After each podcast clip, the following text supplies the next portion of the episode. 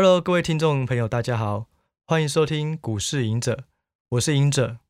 那很开心今天能够开始录 Podcast 第一集哦。其实我刚才从外面吃饭回来，然后有跟一个朋友聚餐，他介绍了两三个投资法人的朋友，没想到他们也知道谁是股市隐者，只是不知道我是谁。所以当下我是觉得蛮开心的啦。就是我原本是想要给散户看的文章，没想到很多法人朋友也有在看，某个程度来讲也是一种肯定啊。那我先简单介绍我自己一下，因为我想有很多听众朋友可能完全不知道我是谁。那呃，我是隐者。那我本身在那个 Facebook 有当一个股市隐者的粉专的版主。那大致上都是在分享不同的投资方法或是心法。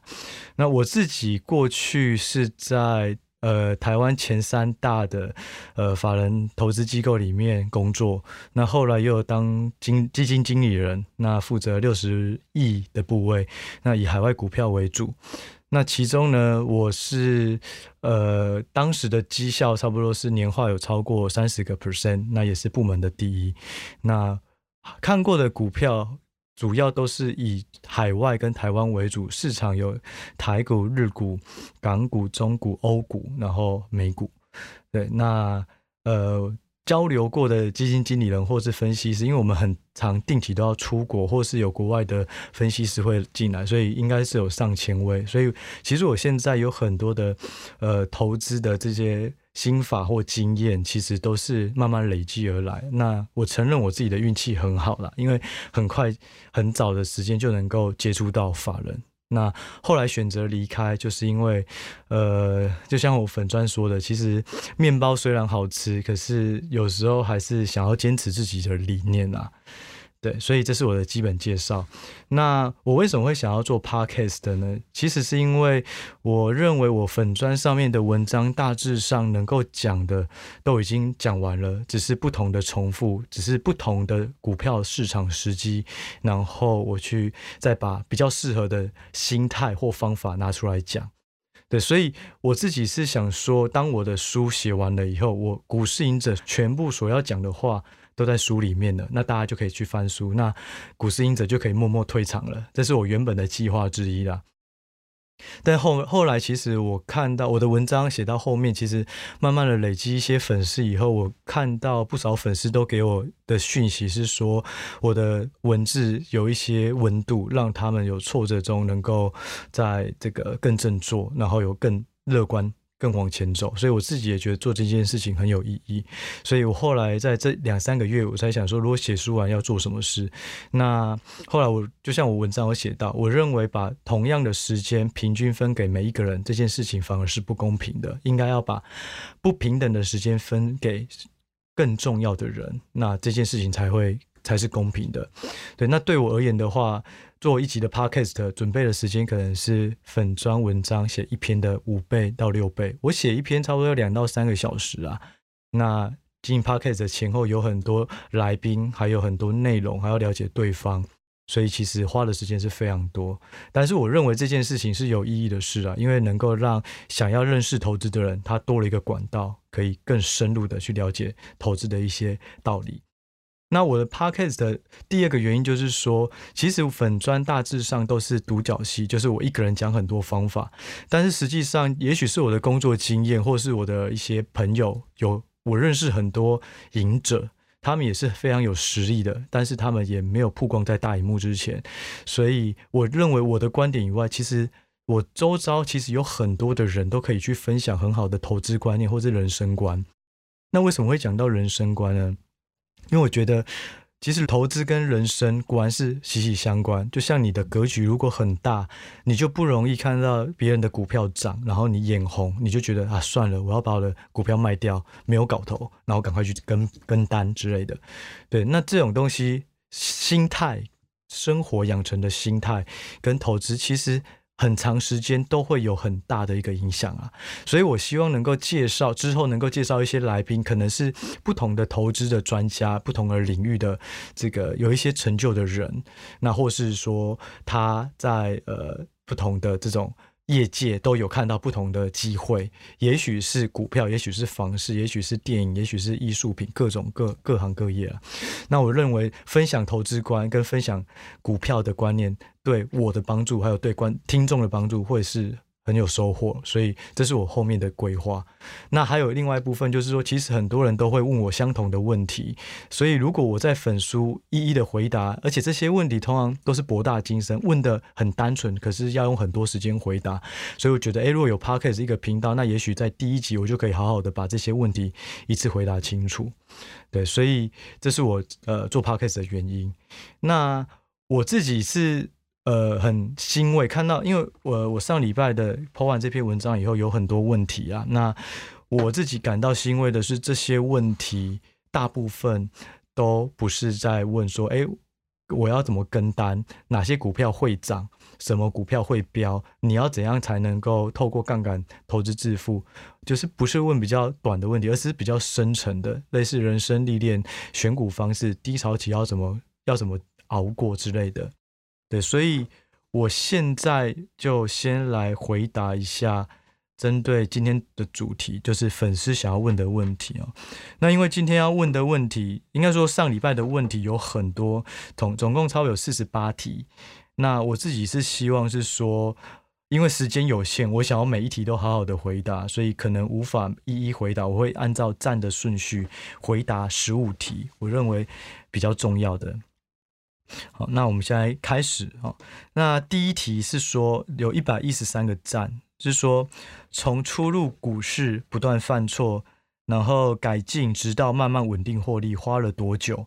那这个心路历程是什么？哦，第一题是这个。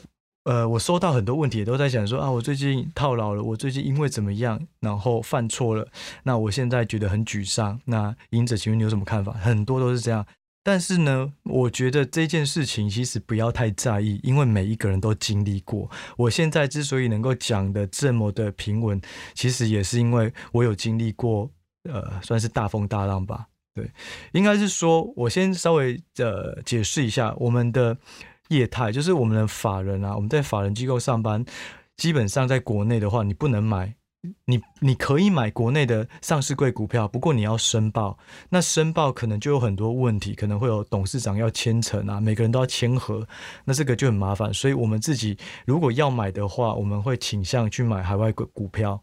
对，海外股票其实也也一样的东西，只是说它比较不会有一些呃可能嫌隙或是什么。所以我们自己过去以来，如果我要投资，也会以海外股票，甚至是基金。对，所以我自己也是有一些投资经验，even 是在法人当呃股票研究员的时候。好，那讲回来，我在投资的前三年，我觉得是算蛮顺遂的，因为我自己是工作的第一年是在金融海啸之后，所以金融海啸那时候的股市是蛮低的，就是修正了很多，所以基期都很低的状况下，其实随便买胜率都很高。那在前三年，其实赚的报酬率，因因为金额也小啦，所以报酬率是很高。那我那时候甚至有去做信贷，因为本太小了，滚太慢，所以做信贷，所以前三年赚很快，都是反正就是数倍这种。那可是呢，赚钱它就是，呃，我的书里面会提到，以后大家有兴趣可以去看，就是说。你能够有多少的财富，其实是回到你的心理素质到多少。因为当你赚的太多，你就容易迷失自我，开始患得患失，你该有的判断力就会慢慢消失了。对，那这一件事情，超是发生在我工作第三年以后。那我那时候因为赚的算蛮快的，哦，都是几倍几倍，一年这样，呃，复利下很恐怖，而且本金又很小嘛。对，那在第三年以后，我就想说，好吧，食髓知味，我就开始用杠杆。其实美股啊，有很多这种选择权，或者是你也可以去买期货。所以呢，我那时候就去买了一些我认为看好的产业。那其中有三个哦，主要三个，第一个是蓝宝石基板，当时所有的手机都要转成蓝宝石基板，然后 Apple Watch 也是，所以蓝宝石基板感觉商机就很大。那我也去试算了整个市场的潜潜在的市场有多大，然后就找了一个标的，那这美股啦，在美国挂牌的。那第二个是呃找了一档软体股，那它是中国的软体股。那时候中国软体股也是很夯，就是刚好软体的市场整个爆发，然后中小企业开始大量的采用，所以挑了这档。那不约而同的是，这两档基本上不是选择权就是权证。那第三档的话，因为当时生技医药也非常的热，然后我就去买了几档这种准备临床三期要公布这个结果的。等于有点像赌博了啦，就是想说，我只要赌到我三只里面赌中赌赌中一只的话，其实我就翻了，而且我都选择权。结果没想到，同时这三个一起，呃，都 崩溃。就是蓝宝石基板后来也是因为有新的晋升厂商切入，然后良率问题，然后苹果本来要采用，后来不采用的设备换另外一家，所以大跌。那软体股呢？这个是完全不知道为什么而大跌，因为中国的股票它很很人质啊，其实涨跌有时候没有太多原因，甚至会因为政策的一些干扰而大跌。哦，那第三个这个 IP 这个呃临床三期的这种股票呢，就刚好很不幸的每一档都临床失败，临床失败基本上就是股价。就是直接腰斩以上六成到七成，那你对于选择选或期期货来讲的话，你只要跌了五六成，基本上就几乎快归零了。所以呢，在这三四年的过程中，我所累积到的钱几乎归零，就是说还有一点钱，但是如果因为当时候有买了房子有信贷，如果你把这些加过去，我等于是等于是破产了。对，那那时候的心路历程，我是非常印象深刻啊，就是说。只要看到股价开始大跌，那个真的会心寒，就真的是心中就有一种寒气突然跑出来。这个这个完全能够了解，然后也想也知道说哦，为什么很多人投资失利而跳楼，我完全能够体会。然后当下最想做的事情就是，呃，回家，然后跟老婆很平淡的聊天。我那时候就觉得很很很很幸福啦，就是我我经历过了那一次以后。就是开始对人生和投资有很大的醒悟，然后我怎么熬过来的呢？其实，在这过程当中，其实我觉得时间是很奇妙的东西。你的开心、你的难过，只要随着时间，它都会开始米平。那那段时间痛苦也一样。其实随着时间，你开始有更多的方向，知道，哎，我应该要怎么做投资？哎，我看到更有机会的投资了。那难过的事情。痛苦的事情也慢慢的就开始回到地平线上，然后慢慢振作，就是说要这个叫做 reset。你原本是觉得哇，钱有多少多少，就回到你开始认知你的钱就是这样，你要从头开始。但是不同的是，你累积到了经验哦，所以在那时候呢，我的投资就开始越来越顺了。那到后来当做当成基金经理人的时候，我几乎。就是以公司的部位为主，那那时候又更健康，因为呃身上扛了六十亿的部位，其实会更谨慎，然后会以永续经营为主。我不会想说我要暴赚一波，然后就退休离开，不可能，因为股票你只要一进去了，基本上就离不开了，因为人的欲望是无穷。你赚了三百万，就想要再赚更多，当你赚了更多，还会再更多，因为你会一直去比较，然后从本来的正常的表变成。呃，可能卡西欧、Omega，后来变劳力士，后来变成 PP，车子也一样，所有人都是这样。所以股票你只要一进去，就要有心理准备，你就就是就是永远都走不掉了。所以心理建设还有心心理素质一定要一直累积上来，对，这才能够长期的经营。因为我常说啊，就是股票不是看谁跑得快，是看谁跑得久啦。只有跑得久，能够留在市场的那些才是真正的赢家。对，好，那这是第一题哦。那第二题的话是，呃，有八十九个赞。那问题是这样，就是赢者的学术训练背景，当初为何会以投资为工作，以及对于价值的想法，以及如何发现价值。那这题我分两个部分回答，一个部分是呃赢者的学术训练背景哈，然后为什么会选投资？第二个是在讨论股票的价值这件事。呃，简单来说，我是念资讯背景的。呃，应该是说，呃，我过去在小时候念书的时候，其实成绩都不是很好啦。那我在国小的时候是全班三四十名，然后，但是不同的是，我在每一个领域，我一开始一虽然不好，可是我会很努力。到了毕业前，换的另外一个新的环境之前，我能够从后半段变成前半段。我从国小三四十名，然后毕业前变成第二名，然后国中进去开始，我对于数学、化学我都觉得很难、很不懂。其实我认为我自己的人格特质是比较走文创，我很多想象力，很多想要做的故事，或是画作，或是音乐，我很想要、很喜欢做这些事。但是无奈就是整个教育的。体制就逼我们，或是说不断的塑造我们要很会念书，所以我就被逼着开始一直往这边走。那国中的时候也遇到瓶颈，也觉得好难，数学、化学、物理都很难。但是慢慢的到考高中的时候，等于是全校个前几名毕业，然后考到了公立高中。那公立高中以后也是遇到瓶颈，到了最后考上正大。对，那我从正大里面也是遇到很多瓶颈，然后开又上研究所。但是无论如何，遇到瓶颈不是问题，资质不是问题。我觉得最重要就是你怎么去克服、去解决问题。当我解决越来越多问题的时候，我遇到同样的困难，其实我很快就能能够迎刃而解。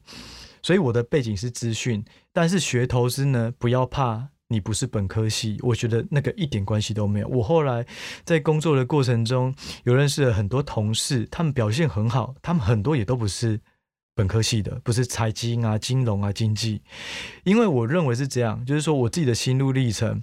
我虽然念资讯的，我有些朋友是念物理的，但是他们一开始的起跑点是输了，没错，因为大家就是我财经的这种本科系的课程我都没有学过，所以我输了。不过没关系。输了我是可以弥补，当我弥补完以后，我有的另外一个人格特质就是以不同角度去切入，你就没有了。所以不同科系的好处是在于，我在思考的时候，我不会管那些理论啊什么东西，呃。顺便打书一下，我之后出了书也可以看到，我整本书几乎都没有太多的理论。其实我觉得股票它就是一个实战经验，所以就是说，是不是本科系不重要，你要努力，然后找到你自己对的投资方向。一开始起跑点慢没关系，但是就像我说的，股票是跑不完的马拉松。你一开始输，可是又没有结束，没有结束的话，你只要能够超越别人，总有一天你就是赢家。所以我觉得本科系不重要了。那为什么会以投资为工作？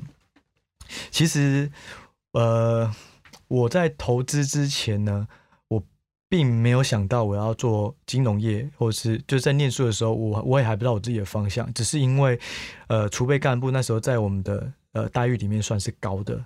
然后又想说，哎，如果是成为储备干部，又可以被公司捧在手心啊，很快就可以升迁上去，变成主管什么的，所以想说，好吧，那我就要往这方向努力。但储备干部薪水最高的就是金融、金控或是外商，所以我那时候就想说，好，那我就开始往财经这边去切，所以我才因缘际会，后来应征上了这种投资机构的储备干部，然后才开始了投资之旅啊。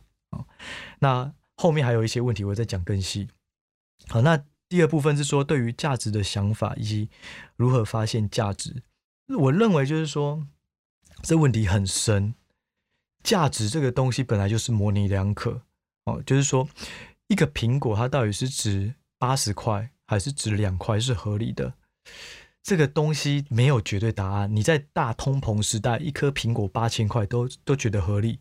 那你在呃苹果过剩的年代，所有人都种苹果的时候。苹果一颗两块也很合理，所以价值这个东西，在我投资久了以后啊，趁机再打书一下。我在书里面的后面有一个章节，我也讲到相对价值。哦，好，我要话说回来，就是说投资我们不是看相对，不是看绝对价值，是看相对价值。你说股价多少叫贵，那很难讲，因为股价高的它赚钱赚得多，所以本一比它其实是便宜的。可是就以本一比来讲的话，为什么台积电值二十五倍？为什么台积电值二十倍？然后联电可能不到二十倍？明明都是半导体，还是有差异，那就是在于相对价值。再说一个例子，台积电之所以是二十五倍，好了，也许有人就说，哦，它长期的成长率、营收获利都能够成长二十五趴，所以我给它二十五倍。但是你话说回来，同样的例子，在疫情爆发最严重的时候，富邦美的本益比高达一百倍。可是富邦美呢，它的成长率也只有二十五趴，它跟台积电的成长率是一样的，可是两者却享有不同的本益比。那你觉得谁是合理的？对，这个就是见仁见智。所以我的意思就是说，价值这个东西，我们要以相对的角度，也就是说，我要多比较，类似的东西比出来，我就知道。就像我刚刚的例子，苹果如果一颗一百块，结果呃橘子一颗三千块，我就知道苹果便宜了。好，或者是说苹果一颗两块，结果呃西瓜零点一块，那我就知道苹果贵。所以价值是比较出来的。那相对的，这题要回答就是说怎么发现价值？我是因为比较之后。我才发现价值。我如果看好一个产业，看好一个趋势，我发现这个趋势中有人特别贵，可是其实本质并没有那么优秀，成长的机会没有那么大，那我就会挑到成长机会大，然后本质又好又有竞争力、有未来的公司。这就是比较。那比较有很多层面，那就要看每一个人擅长的不同的角度去切。对，这个东西很。很很繁复，但是它绝对有一一套逻辑，但是没有绝对答案，因为我们在做投资，永远都在找最佳解，我们不知道唯一的正确答案，投资也没有唯一的正确答案啦。哦，好，那我再讲第三题，呃，这题有八十四个赞，请问离开工作并开启投资之路，是突破了什么关键后做的决定？是获利能力有达到一定的程度吗？还是有其他？哦。这个题目简单来说就是说，离开工作自己做投资要有什么条件啊？我想应该简单是这样。我认为有三个啦。第一个，的确获利能力很重要。如果你的胜率都很低的话，其实还是没有办法呃安心的离开，因为你可能有一顿没一顿，投资暴赚暴赔，我觉得这个都很不适合。你一定要把你的胜率拉到一定的水准，然后呢，你一定要懂得停损。如果你不懂得停损，出来是很高很危险的，因为你有可能一下子就不小心赔光了，然后要回去原本的工作，可能位置都被卡走了。对，这个机会应该是很常见的，所以我认为就是说胜率要高，而且要会停损，这是第一个。第二个就是资金嘛，最简单的，假设你只有五十万，你出来就算赚再多，你可能还是没有办法很好的养活自己。所以呢，我认为至少的资金要有个。五百万或一千万，那五百万或一千万，我觉得就是看个人的风险啊。我自己觉得五百到一千也是有一点拼啦，也是有一点拼。那五百或一千，不是说你要自己存到这么多钱，是说你可能有家人，你可能有。呃，认识金主好了啊，但是我们要走合格的金主啊，不要去找地下这种地下钱庄啊、黑道啊什么的。反正我的意思就是说，所谓的资金不包含自，不仅包含自己的，也包含你能够筹到的钱。但是筹钱又是一个法律上的议题啦。我们反正我们就是鼓励大家尽量是不要有太多复杂的牵扯啦。哦，那如果你能知道你的报酬率每年平均都有个两成。那你可以看说你的生活费假设是多少啊？假设一千万两成，你至少报酬率一年就有两百万。那两百万，假设你的生活费一年有五十万或一百万，你就可以存多少钱？所以我觉得要达多少资金，要跟你自己有多少的报酬率，还有你自己所需要的金流是多少去做共同的这个判断啊。所以我觉得这没有答一定的答案。但是就我的同业而言，我们离开的人大致上都有一千万的资金能够做操盘，他才会。考虑选择离开了。那第三个最重要的就是理想，因为我觉得要跳脱舒适圈是最难的事。even 你已经有资金，even 你的胜率也够高，但是很多人还是不愿意跳出舒适圈，因为会害怕，没有安全感，会觉得哎，如果我输了怎么样？再加上，就像我离开了一年多，其实有时候半个月甚至一个月没有赚到钱。这个也都常发生嘛。那这种状态下，你的心里就要有有一定的理想，或是有一定的这个投资的信念，然后能够有一定的纪律去维持你一定的报酬率。对，否则没有没有理想的话，我觉得是很难踏出这一步啦。但是有理想还不够，就像我刚刚说的，资金跟胜率还有停损必须要考虑啦。好，那第四题也是八十四个赞哦，那是说。呃，请问房地产方面知识是怎么研究的？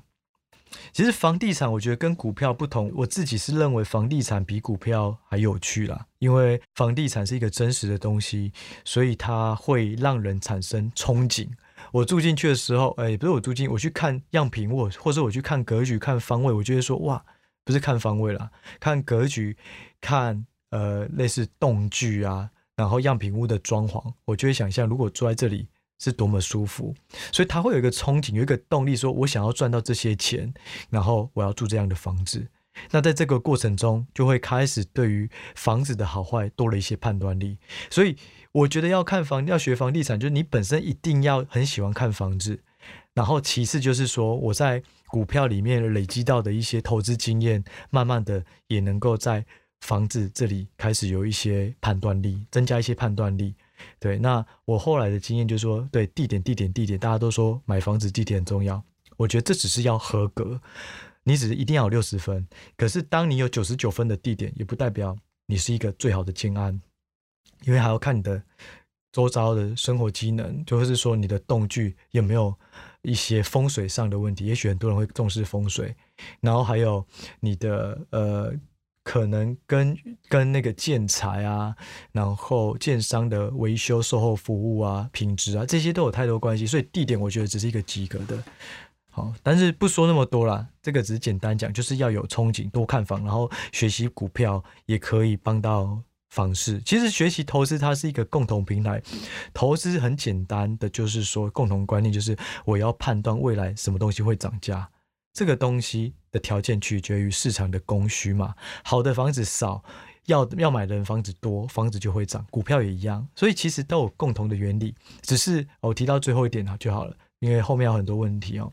就是我觉得房子跟股票最大的差异在于，你的台积电跟我的台积电，我们是同样的股票，你卖掉我就价格下去了，我就会要用你卖掉后被杀下去的价格来卖给别人。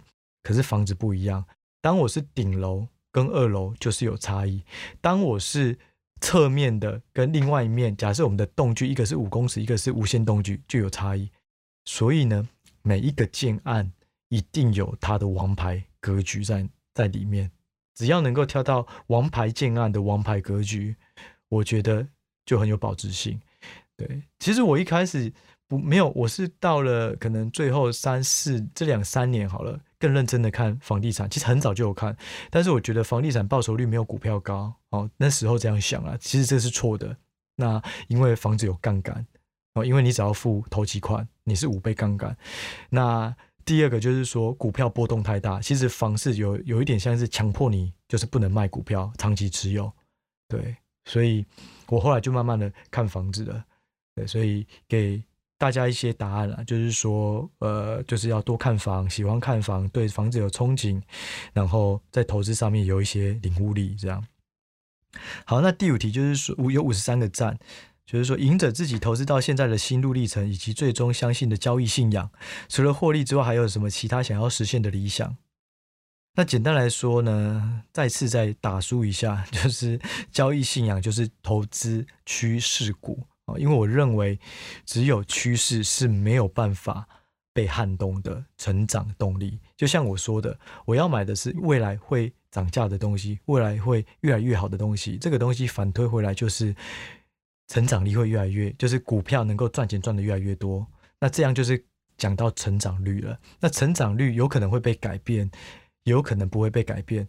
那最不会被改变的成长率就是趋势。当你开始 smartphone 的趋势出来，你的自驾车趋势出来以后，它就很难被改变。那这种成长率背后是趋势的，我认为投资相对是非常稳健，胜率也高。所以我在书中会提到，就是说我最后的归宿投资了很久，发现就是要买呃龙头的趋势股，就是我不只买趋势股，还要买里面的龙头，因为大者恒大，然后赢者可以全拿。对，那。这个呃，先大致上提到这了。那第二个是说，其他是我实现理想方向。哇，这个也可以讲很久。其实我算是一个很理性的人，很实务啦。我想做的事很多。嗯、对，我自己是想要呃，类似编剧啊，然后想要拍电影，听起来很很不切实际啊。对，然后我自己也想要做类似动漫。应该说动画啦，因为我觉得拍电影，其实这在工作可能差不多三四年后我就有这个想法，是因为我认为我们的人生有限，每一个人就只有一生，但是你可以透过创作电影，创造出你的世界观，还有不同的人设。就像我们这生活在台湾，我就会想说，如果是生活在美国的状态下，生活在欧洲，甚至生活在非洲的人，过了怎么样的生活？那这种东西是我们无法体会，因为除非重新投胎啦，哦，但是应该没有人那么想赶快投胎，所以就透过电影，你能够再创造一个平行时空。哦，或者是平行宇宙，那你可以把你自己想要的元素放进去，那让你的生命不是只有一生，你是过了这个整个电影所有角色里面的人的一生，或者是有更多的像那种时空穿越，永远都只能在在想象力嘛，那我们不可能经历。那如果你的电影有一个时空穿越的一个一些互动，或者是说一些一些呃一些呃故事情节，我认为那个就是。很好的东西啊，所以我认为拍电影是为了想要让我创造除了人生一生中的更多的可能啊啊！但是呢，因为拍电影很花钱啊，所以我也知道一定要先赚好钱才能拍电影。那拍动画也是啦，哦，但是这个就是题外话了。希望五年后或十年后会看到类似是由我来做编剧或是电影的，那也有可能。到时候票房也不好了，可能也会欠债，不知道。不过那很久了，我们先以投资为主。所以我觉得每个人啊，投资只是一个工具，只是生活中让你改善生活的一个工具。我们一定要有一个核心价值，就是我这一生我到底要做什么事。我认为那个才是重要的。否则，你就算投资赚再多钱，你不懂得享受生活，不懂得体验生活，其实赚到的钱不是财产，是遗产。哦，所以。我自己一直有这样的深刻体会啦。我认为你不用赚的比别人多，但是你一定要懂得怎么让自己的生活过得更舒服。不是说花大钱，是说过得更有质感啊。哦，好，那再来第六题，影影响影者最重要的三本书，最推最推荐的三本书。其实我看书的年代大致上都是在大学时期。或是工作一两年，因为我觉得那时候还不知道要怎么投资，所以找了很多方向。那在工作后期，其实我很少，呃，好了，老实说就是很少看书。我主要都在看研究报告，因为在投资后来都是要掌握先机。你看的书，也许那本书光作者写好到校稿到出版，那个时间过了，可能某一些观念早就已经换了。所以在我工作之后，大部分都是一直在看产业报告。不过呢，如果你对于自己的投资方式也都还没有一个确定的想法的时候呢，我认为还是有很多书值得参考啦。那我自己整理了三本书，我最有印象的，也帮助我最多的。第一本是《巴菲特核心投资法》哦，这本书可以大家可以去看，它应该是在可能二零零四年、二零零五年出版的吧。反正它是一个蛮老的书，但我觉得是算是经典啦。那第二本呢是叫是叫做《彼得林区》。征服股海，我觉得第一本书是教你什么叫做股票的价值，或是要怎么去用客观的方式计算。第二种呢，彼得林区的这个征服股海是教你怎么从生活中找到好股票。所以我觉得这个也很重要，因为就像我一开始说的，投资跟生活就是息息相关哦。那第三本呢，叫做《标股的长相》，我记得他是一个日本的这个作者，那他写的还蛮不错的，就是他是以技术分析为为基准，然后教各位听众怎么去判断好的股票会具有怎么样的形态、技术形态或 K 线。对，但是我觉得大家就是稍微参参考就好了。但是这三本如果有时间可以可以研究一下。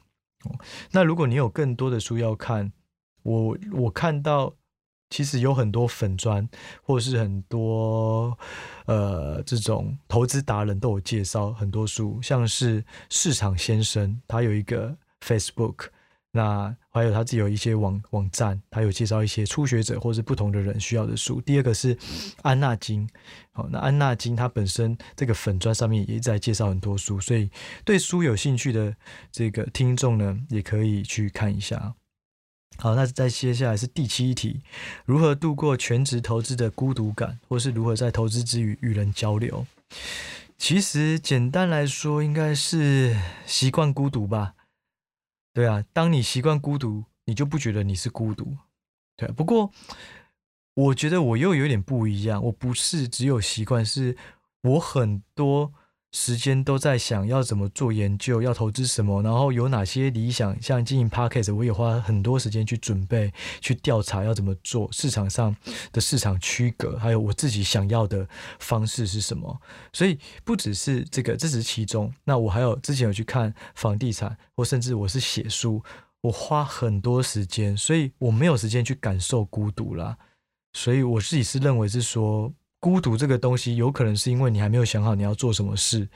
那其实，当你发现你有很多事情可以做，然后也有方向，也有每个步骤，你就不会孤独了。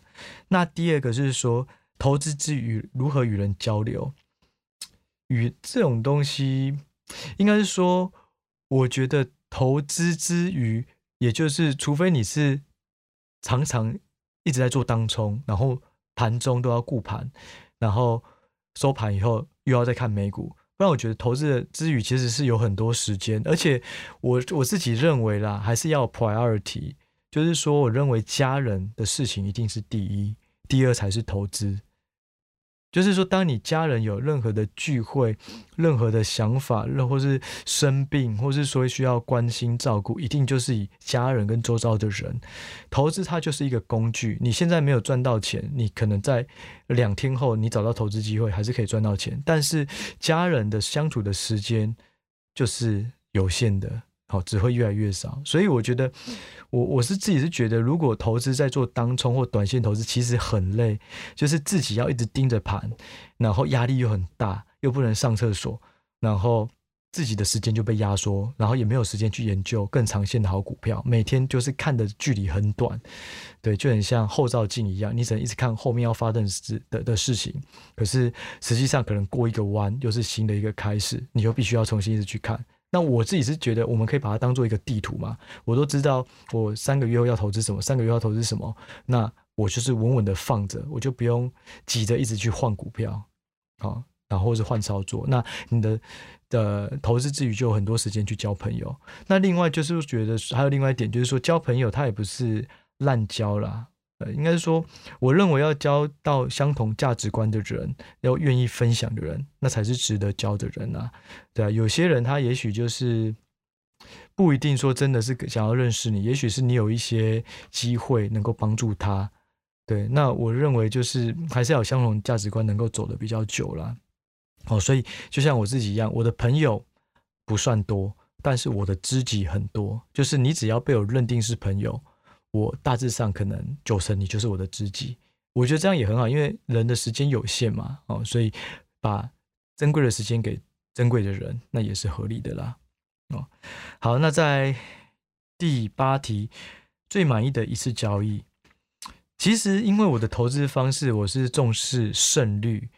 也就是说，我买一个我认为相对价值被低估，然后当相对价值超过的时候，我就卖出。所以我每一笔赚的都是很稳健的一个大波段，所以我不太会有暴利哦。有啦，就像我一开始讲的，可能在刚工作的三四年的时候会有暴利，可是那个心态其实就是赌博。你只要没有遇到亏钱，你就会一直开杠杆下去，然后一样总有一次一定你赚再多倍。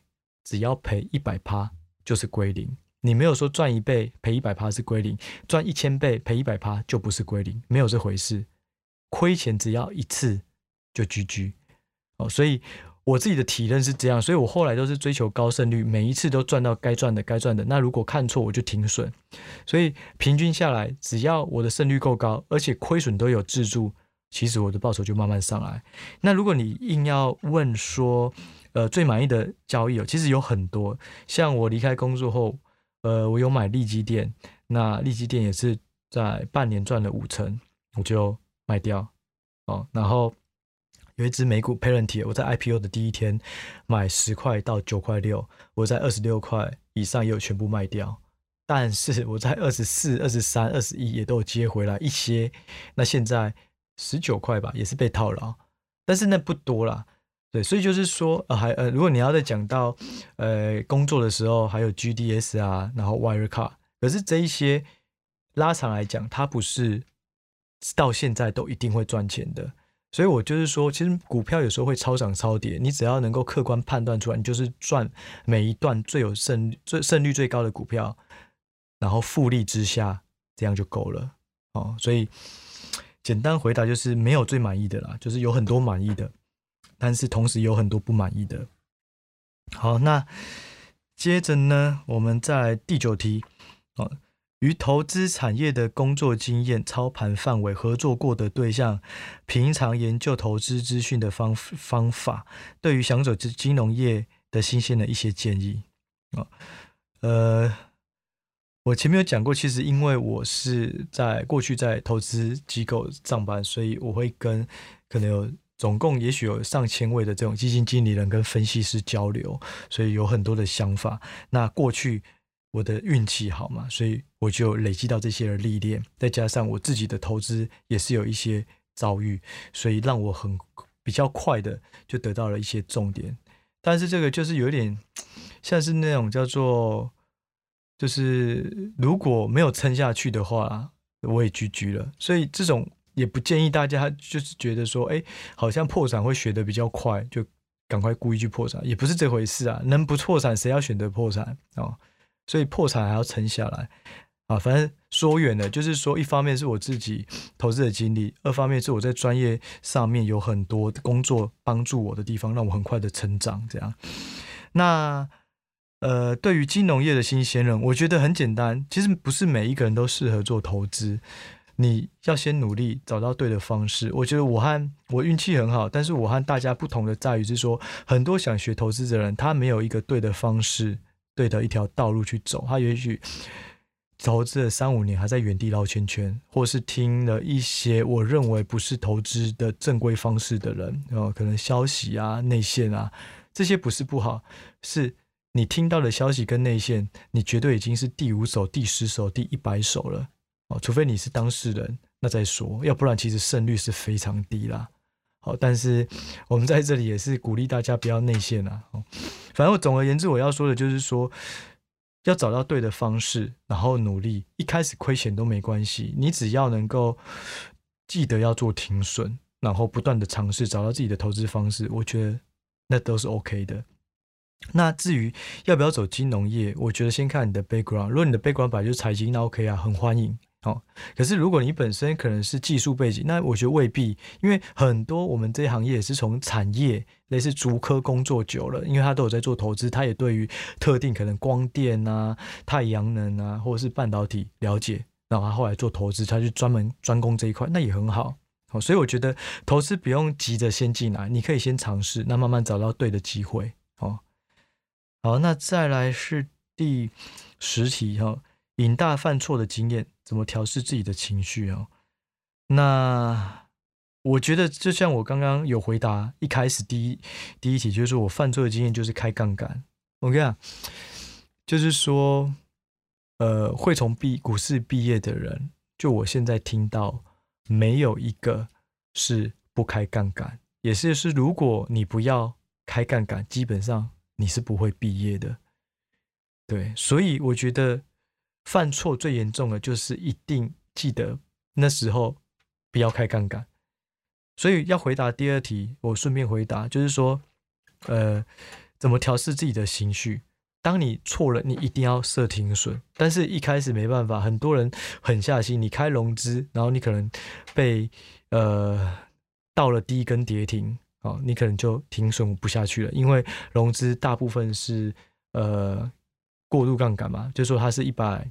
应该是你只要付买一只股票，你只要付四成的钱，所以也就是你是二点五倍吧，二点五倍的杠杆。所以当你亏了十趴，你就是亏二十五趴。所以两根下去，你就几乎腰斩了，你很难再停损了。所以要融资是可以，但是第一个，你的资金分配一定不要太多；第二个，你一定要够有把握，要不然不要轻易融资哦。你一定要够成熟，够有把握，而且不要压够太重。除非你真的是觉得百分之百发生的啊，但是这种机会很少啦。对，所以呢，我觉得最重要的是说，犯错一定都有，但是不要在犯错的时候是融资杠杆开满哦，不然这个就很惨了。啊，怎么调试自己的情绪？就像我说的，透过时间，透过痛苦的领悟啊，你就可以慢慢 慢慢的呃了解到这种情绪，这是真的啦。每就算我就像我是现我在现在，我也常常犯错啊。看股市赢者讲的，像文州说哇头头是道，讲的长篇大论，其实那也只是我的其中一个面向。我也是透过这个面向提醒我自己，我要理性一点。对，其实股市赢者不是百分之百的我。其实我还是会有心情的波动，还是会有贪婪跟恐惧，这都会有。但是我会尽量把这些克压抑到最小啦。哦，所以呃，对，就是就是这样子。哦，那我们再来就是第十一题，在绩效爆发前，我会做了哪些努力？那绩效变好的因素又是什么？其实这个问题，我觉得回过头来，绩绩效爆发前。和或稳定成长前做了哪些努力？其实我做的努力都一样，只是绩效会不会爆发，不是由我决定，是由市场决定。哦，我每次看好的股票，我觉得胜率八成，结果五只里面可能只有三只，那另外两只可能后来发生了一些我不为人知的事情，或是市场有一些抗胜，或是刚好有一些卖压，这种我很难掌握。但是该做的努力我们都会做，那结果就是由市场决定。然后记得设好停损，那每一次都是往高胜率的股票去放，那每次都做好停损，那我觉得长期来讲，投资是相对稳健啊。那绩效变好的关键因素，我觉得也没有什么，也就是说，这个关键其实就是时间累积嘛。两个能力啊，这本在我的书也会写到啊，就是说股票要稳定获利或赚到钱，只有两个，一个就是一个就是要选对股票。一个就是要面对市场波动，哦，那选对股票讲起来很简单，啊，本来就是选对，选错股票本来就会亏钱，哎，不一定哦。你选对股票，如果你没有忍受市场的波动，因为修正了十趴，结果因为可能你开了杠杆，你害怕了，停损了，就反弹了，你也是没赚到。even 你选对股票，所以选对股票是代表你会投资，而不是赌博。但是不代表你会赚钱，所以一定要搭配。你要能够面对市场的波动，永远保持平常心、客观的判断。所以，为了要达到呃选对股票跟面对市场波动，有两个能力一定要培养。第一个就是选股能力，哦，你要怎么挑到好股票？透过怎么样的特质你会判断这个是好股票？哦，第二个心理素质，哦，所以就是呃选对股票，你就要有选股能力。面对市场波动，你就要有成熟的心理素质。那这两个东西就是需要提升的。那当这两个东西都变得更成熟以后，投资绩效就会更稳健。那至于细节呢，请详见呃之后要发的书哦。那再来第，我看一下哦，呃，第十二题，隐者大到底几岁？股市经验及人生历练怎么这么丰富呢？其实。也没有几岁啦，就是差不多不到四十岁啦。那股市经验跟人生经验这么丰富，其实也就是很细心的去体会人生嘛。就像我说的，嗯，一开始的算是算是成功太快，其实跌的也很重。那这个波动其实就加速了我的成长。对，那熬得过来，哇，成长力大幅提升；熬不过来，可能就。就看不到赢者，所以也许就是因缘际会吧。对，那至少我很用心的，不管是在生活上，或者是在投资股票上，我都是很用心的去体会一些东西，然后尽量去领悟啦。对，所以就会让我的文章看起来很像是五六十岁哦，实际上没有那么老了哦，那只是一部分的老灵魂而已啦。哦，那再来。好，第十三题，投资生涯中，在不同市况下的策略与心法，这个问题我觉得不好回答哦。就是不同市况下的策略一定会变哦。当你有通膨的时候，你可能就会去追逐这种科技股、高成长股啊。然后，因为你的通膨之下，你越成长，相对你的价值就不容易被吃掉嘛。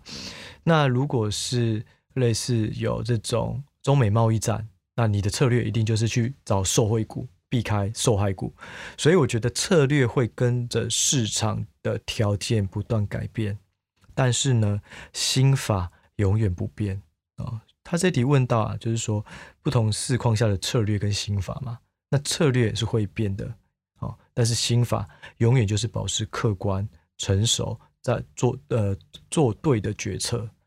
对，这是呃我的答案啦。好，那第十四题，想知道影大怎么开始第一笔交易，还有投资的心路历程哦。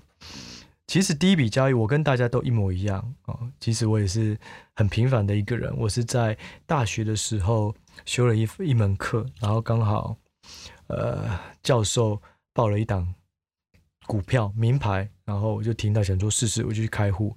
我记得那档股票叫做富桥，做玻璃的。然后我买了以后，在一个月吧，我赚了十几趴。哦，那就恐怖了。因为就开开启了我的贪婪无厌的一个旅程哦，赚了十几趴，我记得好像买两张吧，好像十几万吧，啊，赚了十趴。我后来呢就觉得，哎，赚钱那么容易哦，原来是这样，我就开始去从那个致富啊，是吗？是，我记得叫做 Smart。杂志嘛，然后我就从里面去，它里面都会每一期都有基金的报酬率，我就很天真的把所有的基金报酬率的历史绩效，过去一年、过去三年、过去七年整理出来。然后呢，我的想法是说，过去一年的话就可以反映未来一年，所以过去一年最高的，那我就挑出来，未来一年我一定赚最多。过去七年如果报酬率有两成的，代表我未来七年也有两成。这种从现在来思考真的不可思议，怎么会这么想有这种想法嘞？就是未来跟过去是一样，这是不可能的啊、也是因为这样呢，我就找了家人说，呃，呃，那个要不要我们一起来买个基金？我现在看到有一档叫做美林市况，过去一年涨了好像七十几趴吧。然后还有东协，哦，东协现在超级夯，嗯、呃，我们来买，呃，然后我看到它过去报酬有超过五成，好，就买了两三档。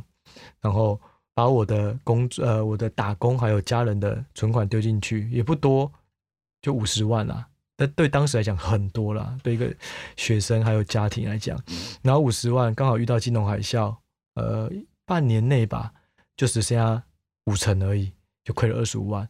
然后我那时候心里就非常的挫折，我根本都不想要碰投资，我就觉得奇怪。遭遇遭遇了这么大的这种灾难，为什么股呃那个财经新闻都没有提？大家好像是过水，这种叫过水云烟吗？就是好像我们是平行时空，只有我一个人在难过，其他其他人都没有人亏钱吗？对，那时候有这种错觉。反正那时候就不想要听广播节目，不想要看那种经济日报，什么都不想看，因为我觉得啊，怎么会亏这么多，无法挽救的痛苦，类似是这样。然后，所以我那时候也没有想说就要做投资这行业啦，所以才接到一开始讲的，因为因缘际会，金控的储备干部，呃，薪水比较高，我才有进去，才有开始的第二次的投资。所以第一笔投资，其实我跟很多人都一样，可能就是听了一张牌，然后去买，赚到钱，然后开始的。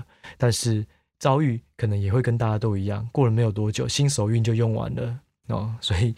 我觉得后面比较重要啦，前面大家开始其实都是一样的，可是每一个人的轨道不同，斜率不同。诶，有些人找到对的方式，找到对的人脉，找到对的前辈，看到对的书籍，哦，听到对的人讲话，例如赢者，嗯，然后接下来就哇一飞冲天，对，希望是这样啦。哦，好了，不要讲那么多，我们再下一题，呃，最后一题了。家庭状况、赢者的背景，其实这个跟第十四题一样啊，就是我没有什么不同。其实我是出生在一个很平凡的家庭，然后就像我一开始讲的，我的求学过程其实也都没有很顺利。我刚才忘记补充，其实在高中的时候，我还一度差点被留级，后来没有。就是说我就是平凡不过的人，所以也许现在在听这个频道的听众，很我根本就是跟你们一模一样，甚至我比你们还不如。对，但是呢，我很努力，对，然后我也尽量找到对的方法，所以你只要能够跟我一样找到对的方法，也跟我一样努力，我觉得应该在投资上都能有所成就啦。我书里面有提到，就是说，呃，所有人基本上不是只有一开始，呃，条件很好的人才能够成就非凡啊，哦，平凡的人也能够成就非凡，但是就是要对的方法，然后要有毅力。对，所以今天呢，我大致上呃到这里节目这里，我是已经讲完了十五个题目。那呃，我后面呢，我再讲一下，就是说我之后的节目会怎么做哦。这是第一集，那第二集开始，我就会开始找来宾了，因为我发现呃，其实有很多人，很多来宾，他都是值得被。分享的，不管是他对于投资上，或是对于人生上，就像我说的，投资跟人生其实是息息相关。所以呢，我后面会找不同的来宾来聊他们的呃。假假设他们有一些成就，他们认为最重要的事情、成功要素、他的背景，然后他怎么看待投资，他有做过哪些投资，那每个投资上有什么 know how，那甚至是他如果做股票投资有一些疑问，也许可以在节目中我们可以聊，那我也可以以我的经验帮他做一些检视，那也许他的问题也会是很多听众的问题，好，所以这是我之后会慢慢做的。那如果大家还有更多的 Q&A 啊。或是对我还有兴趣，也许在某一集我也在录这种第二个这个 Part Two，就是在介再介绍、再回答一下相关关于赢者或是投资的问题。那如果这个频道呢能够 survive 久一点哦，撑久一点，撑到我出书以后还在，也许到时候大家会对于书中内容有一些想法，那想要问我们也可以再讨论。不过大致上的主轴啦。哦，赢者，这个叫做股市赢者频道的主轴，就是以分享来宾、各种来宾、各种赢在生活上的其他赢者这种的呃投资观或者是呃价值观，那希望能够帮助我还有听众有更多的这种呃冲击，然后未来能够有一些更好的改变。对，那节目到这里大致上是这样，那也欢迎下集继续收听喽。